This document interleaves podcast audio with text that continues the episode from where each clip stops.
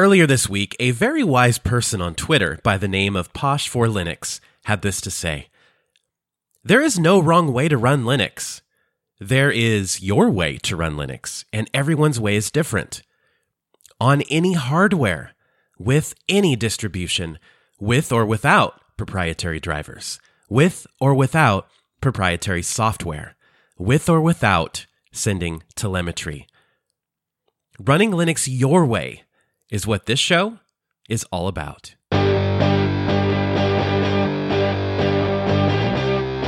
Moin, hier ist Dave a mi Linux for Everyone a Lützeburg.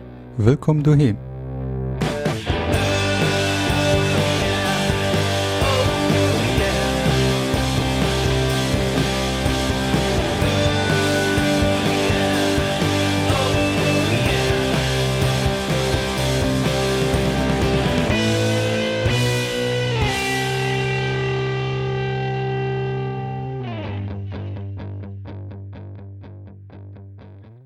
Hey, everybody, welcome to episode 20 of Linux for Everyone. This is the show about desktop Linux, open source software, and the community creating and enjoying it.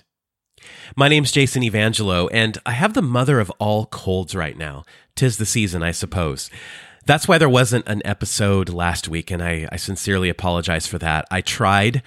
Um, but you could hear every time I took a breath, you could hear my chest rattling, and uh, every sentence or so, I was sneezing or coughing or having to blow my nose, and it was not something I wanted to put out there, you know, as a permanent record because it just would have been a bit of a audio disaster. I think. I'm slightly back in the saddle now, uh, not not remotely 100%, and I've traded in my Jack and Coke for some lemon herb tea, but uh, the show must go on, so let's do it. You may or may not know this, but I do maintain a system with Windows 10 on it. And that's that's for a variety of reasons. You know, if uh, if Magic the Gathering Arena suddenly stops working on Linux, then I've got some some kind of fallback to uh, you know to feed my addiction. And other times it is for comparing uh, gaming performance with Steam Proton versus native Windows games. And sometimes, really, it's just to stay on top of what's happening in the Windows 10 world. And that really makes me appreciate my switch to Linux. It never struck me how absurd the Windows Update statement of your PC will restart several times was until I made that switch to Linux last year. And that kind of prompted me to ask you guys over on Twitter and Facebook and Mastodon what you appreciate about Linux that you just can't experience on Windows. So I wanted to open the show with some of your excellent responses to that. Jay Mawson says, if I forget to switch my machine off overnight, I can still use it just fine in the morning. It's not even laggy, even if it's been on for weeks. Over on Twitter, Espen says, I appreciate the package system that covers all software and not just system updates. This is probably the biggest advantage if I were to pick just one installation of new software is literally one line away. No browsing to web pages and downloading and installing. No manual work per application to keep them updated. No update managers for this and that and all the others. It's all streamlined into one packaging system with reliable control over dependencies. Carlos says, I haven't had to deal with malware since I started using it full time in 2008. Here's another one that I hadn't thought about for a while. Over on Mastodon, Simon says, I appreciate not having to activate my OS. Your copy of Windows may be counterfeit. Patrick McAfee had a tough time narrowing it down to one thing, so he says pretty much every single thing about Linux customization, stability, performance, choice, the whole shebang. My wife's little Lenovo Yoga was getting along okay until the Wi Fi started randomly dropping off. Linux fixed that. And by the way, that was the exact same annoyance I had originally last year with the uh, Dell XPS 13 9370 that had been shipped to me with Windows 10 on it. And that was one of a few things that instigated this entire switch to Linux journey for me. Okay, now I really love this answer from Joseph. He says, I appreciate that a Linux system is something that I have consciously chosen, not something that was just pre installed. If I need to change something, I have the ability to do so, even if that means changing to a different distribution. Fluke Jones, aka 10x Milkshake, says the ability to remove anything and everything rather than being stuck with what Microsoft thinks I need. And no driver bloatware. He says it's absolutely absurd that a sound driver has 500 megabytes of extraneous stuff bundled in with it. Building on that comment, Vancha over at Mastodon says, with Linux, you can remove everything you don't want. This includes control panels, hardware drivers, whether they're required or not, annoying software that runs in the background, etc., etc. Things like this just aren't possible in Windows. And to wrap up this little Linux love fest, Ahmed says, you can contact the developers directly in case of bugs. Ahmed, you nailed it. You absolutely nailed it. This is something that is uh, unique and and really really valuable, I think, to Linux and to the community. And, and really, that's just you know being able to contact the developers directly in case of bugs. You can say that for a lot of things. Contact the developers directly if you have a question, if you want to pick their brain about something, if you want to just say thank you, if you want to donate to uh, what they're doing. Uh, you know any number of things and this is something that has struck me as as just downright incredible about using linux whether i'm using something like ubuntu which is enjoyed by millions of other people and and developed by a fairly large company i can talk to uh, martin wimpress i can talk to alan pope I can get into these really interesting Twitter conversations with them or speak to them on Telegram if I'm trying to install Peppermint OS on my Oryx Pro and I'm getting stuck. You know, the, the freaking founder uh, will spend hours with me trying to get everything to work smoothly. And that, it just blows me away. And I think that really adds to the, the closeness and, um, it sounds like a word that maybe doesn't belong, but, but the intimacy of using Linux that that personal touch, that feeling that you're not so far detached from the people that have created this thing that you're enjoying.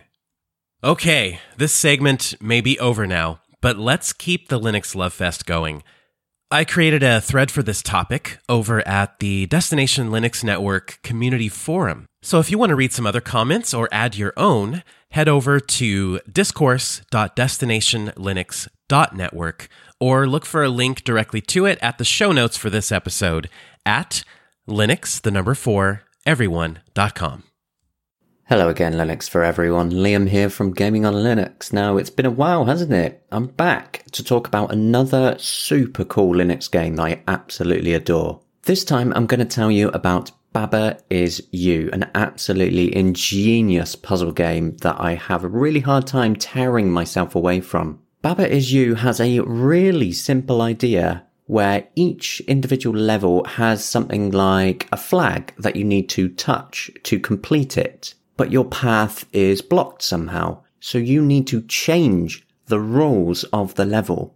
To do so, you push around special logic blocks to combine them into entirely new rules. Now these blocks are all simple words like lava is hot or rock is push, with you being able to move the individual words on the screen into other places. So you could push them around to end up saying lava is push and then simply run into the lava and watch it get pushed out of your way. It gets pretty hilarious when you start changing yourself into all kinds of stupid things. Baba is an incredibly creative game. It's an unexpected gem. And when you look at Baba Is You, you could easily ignore it for how simple it looks. It's incredibly deceptive though. The puzzles can get incredibly difficult and they will challenge you because of the unusual way that you solve the levels. You have to think outside the box. If you usually like puzzle games, I think Baba Is You is something that you need to put as number one on your list right now.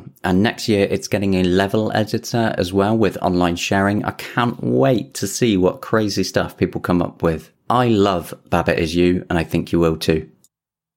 I love that Liam digs up these these undiscovered Linux gaming gems and puts them in front of us. But the cool thing is that he does that all day every day over at gamingonlinux.com. So check out that site, give him a follow on Twitter or Mastodon at gamingonlinux and tell him thanks for adding to our already enormous backlog. no, seriously, Liam, thank you. It's nice to have you on the show again.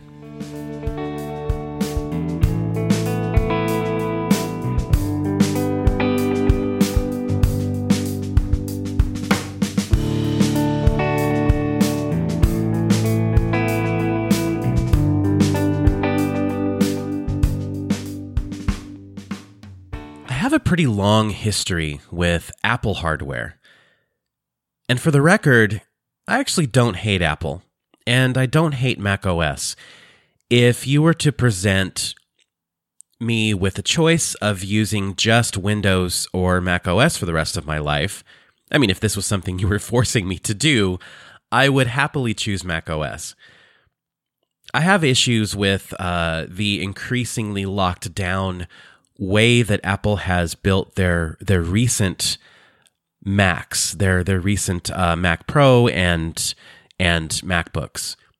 But I did have some really good times with Apple hardware. You know, back in I think it was 2004, I bought a second generation iPod. And it was so cool. It helped me kind of rediscover a lot of my music. And that eventually led to stumbling across this thing called podcasts. And I don't know, within about four or five months of picking up that iPod, I had started my own podcast. In a way, I sort of credit Apple for my love of podcasts. That's that's really neither here nor there. But in 2007, I bought my first MacBook. That was the, uh, I believe, the late 2007 Santa Rosa model MacBook Pro. I loved that laptop. Much later, I bought a 2013 MacBook Pro because I wanted to um, start creating music on a Mac. I, I, wanted something easier. I'd heard a lot about Logic Pro and I got to use it a couple times and I fell in love with it. Then in 2016, I was fortunate enough to be given one of the MacBook Pros that had launched with uh, Radeon Pro GPUs inside of it. And this was the first generation butterfly keyboard. Best speakers I've ever heard on a laptop, period. Fantastic retina display. Absolutely abysmal typing experience. Um, it has been borderline impossible to use that thing. I hate using it. And unfortunately, Apple has made it really difficult to install Linux on it. But a few weeks ago, when I was back in the States, I uh, made a detour to my mom's house for a few days and started going through all my stuff that I had left in uh, the States when I moved here to Croatia.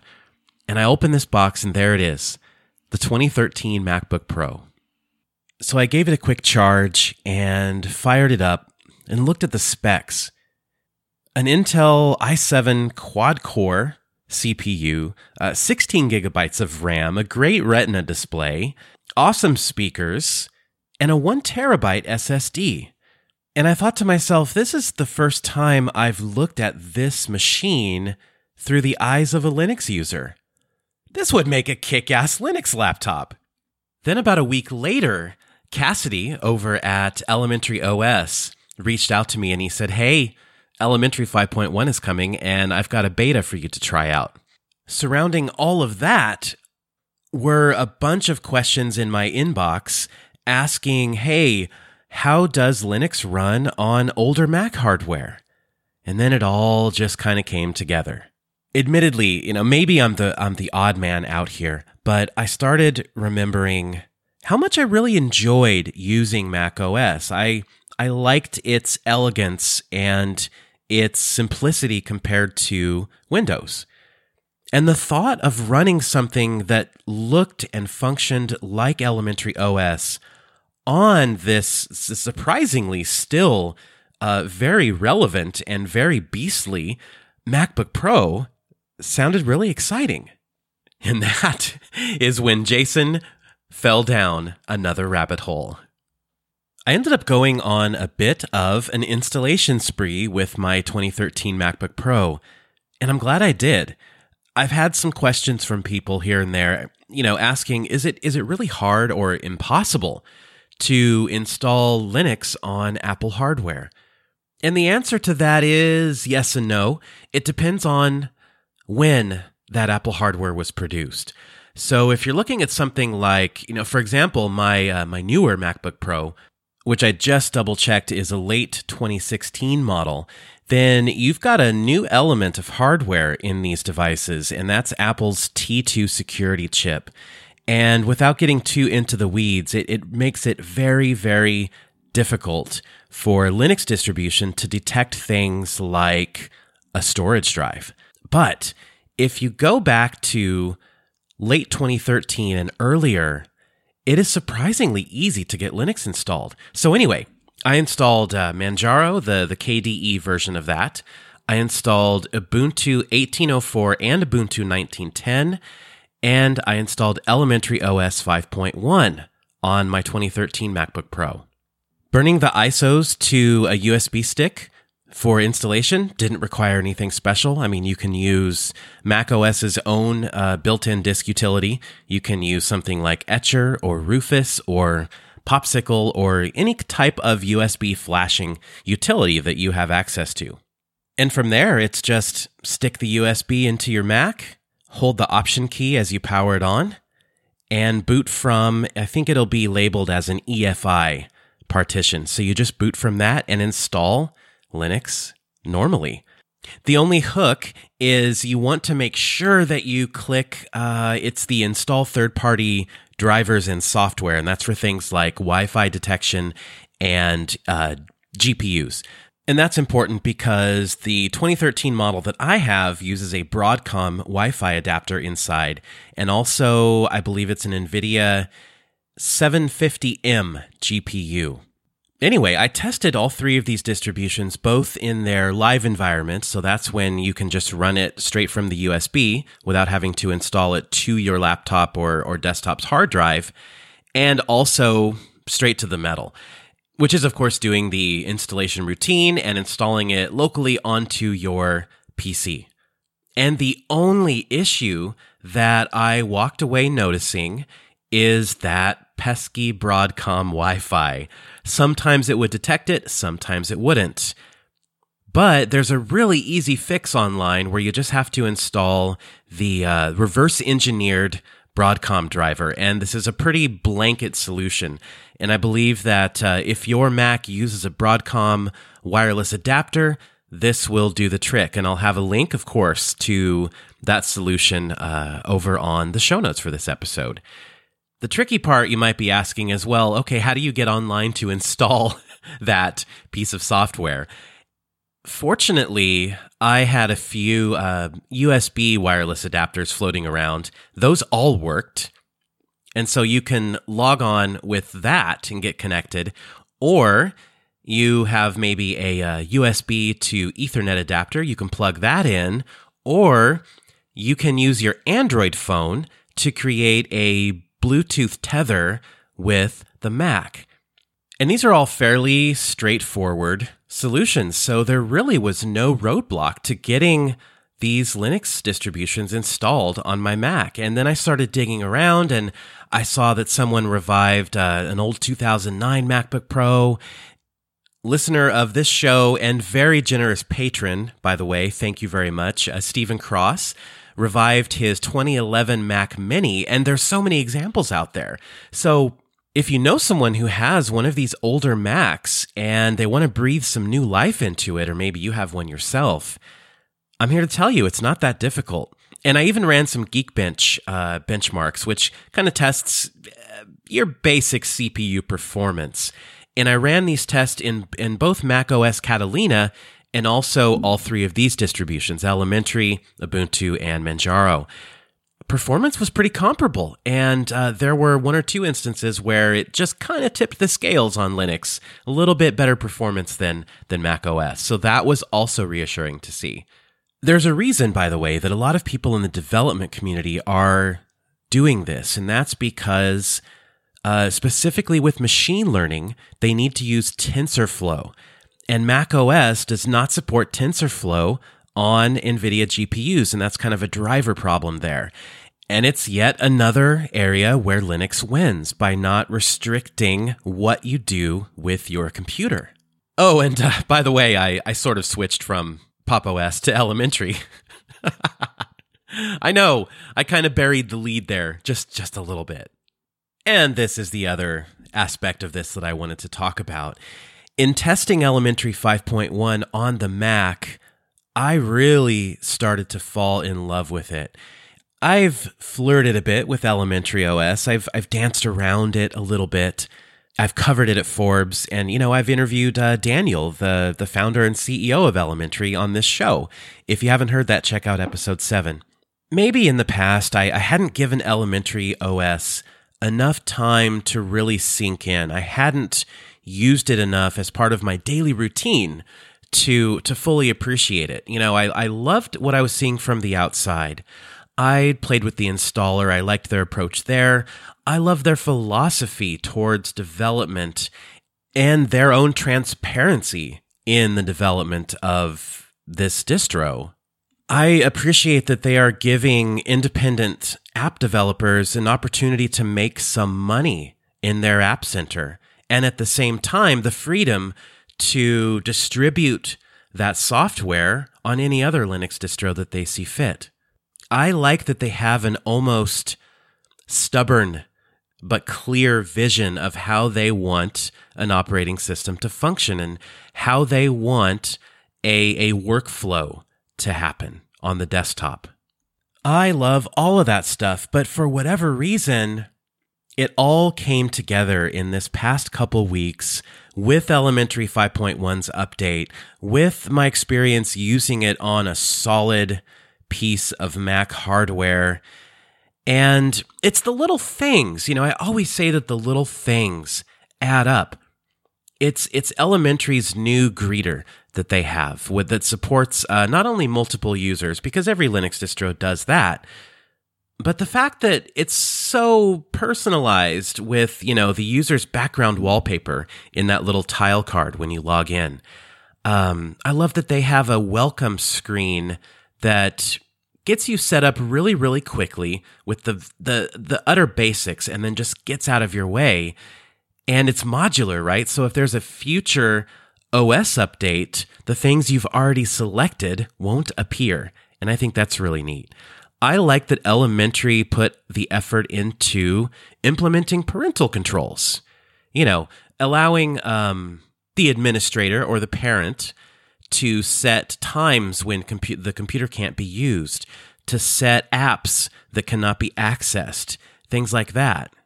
And I'm starting to fall in love with a really broad selection of software that's in the App Center that is designed, but not limited to, Elementary OS.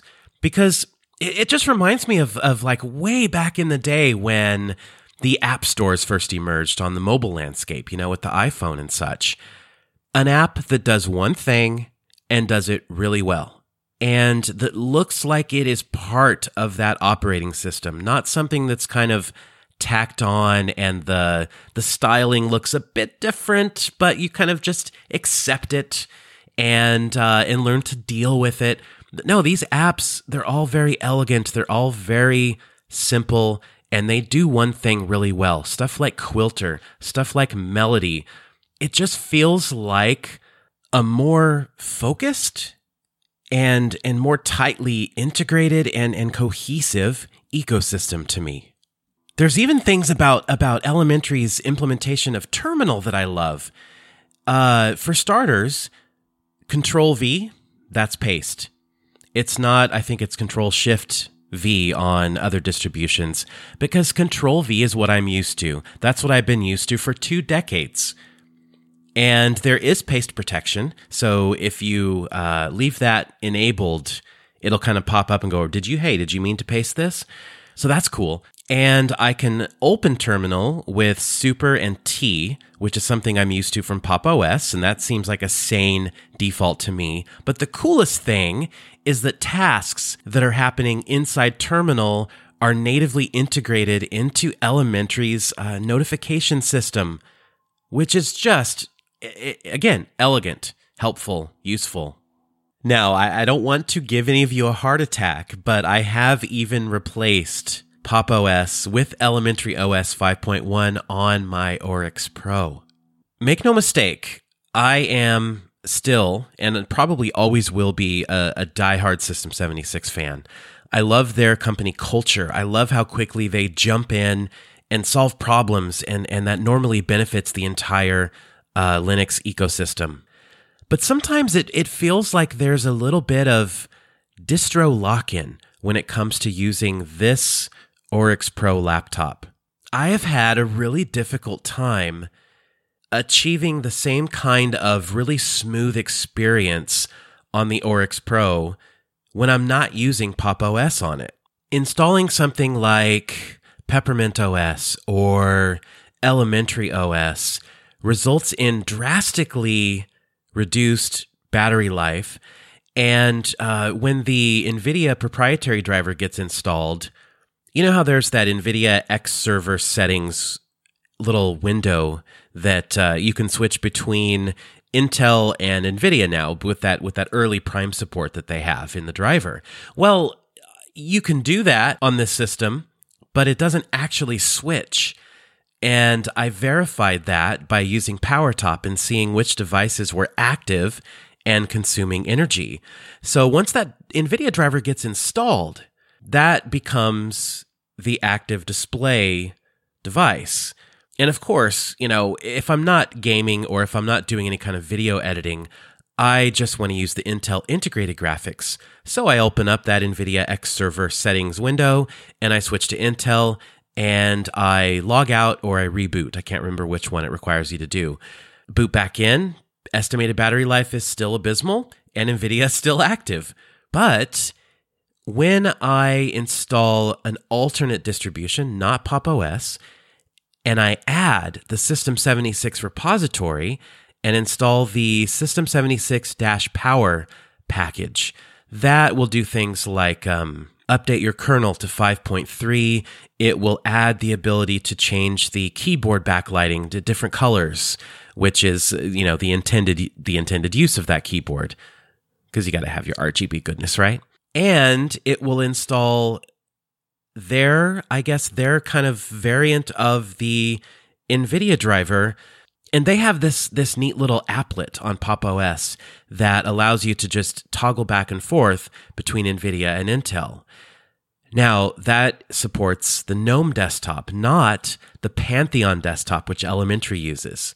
So, the downside here is that you have to switch back and forth via the command line. And I've also noticed that if my Oryx Pro is plugged in, the fans will be spinning up constantly. So there are two downsides there. I think they're solvable, and I don't necessarily think that the uh, the blame should be directed at System 76 here. I think it has something to do with the relatively immature state of that that prime support for the Nvidia drivers. And hybrid graphics laptops are not perfect on Linux yet. They're really really close though. And I'm hoping that with a few months of driver development and tweaks by the, the Linux developers out there, that um, we'll have a, a really smooth hybrid graphics experience. Anyway, went into the weeds a little bit there. Let me catch my breath. Um, I think my main takeaway here is that I still love Pop! OS. I still love my Oryx Pro, but I really prefer at the moment Elementary OS for all the reasons that I listed a few minutes earlier. So I'm going to stick with it for now. I'm going to see uh, how it does with gaming. I'm using it right now to record the podcast. So that's a plus. Everything is working there. No audio issues. Audacity is running great. You know, no uh, no crashing has happened. No weird erratic uh, freezing or anything. It's just been really really smooth. And uh, the Flatpak support is great and yeah, all that stuff. I did wonder for a time if, if Peppermint OS would stick, and I do still have it on my XPS 13, and I do still have it on that really um, subpar kind of ultra budget Asus VivoBook, and that is the perfect distribution, in my opinion, for those devices, for what I use those devices for. But yeah, Elementary really got its hooks into me with this 5.1 update. And if you haven't checked it out in a while, it may be worth revisiting. Well, my friends, uh, the throat is coming very close to rebelling on me now, and I think this is about as far as I can go this week. Thank you very much for your patience in waiting for episode 20. And uh, again, please accept my apologies for skipping a week. It's not something I plan on doing, except under very dire circumstances. And last week, it was just simply not possible to record a show. Before I say goodbye, though, I want to thank everyone who has given my wife Lana uh, so much feedback and encouragement surrounding her uh, guest spot on the show on episode 19. The the Lana tried Linux segment um, has has really really resonated, and you guys made her feel like a star. And hey, if you need some awesome content in between episodes of Linux for Everyone, check out what's happening over at the Destination Linux Network. You've got stuff like the Ask Noah Show, the DasGeek Channel, Destination Linux, DLN Xtend, This Week in Linux, and of course, Zebedee Boss.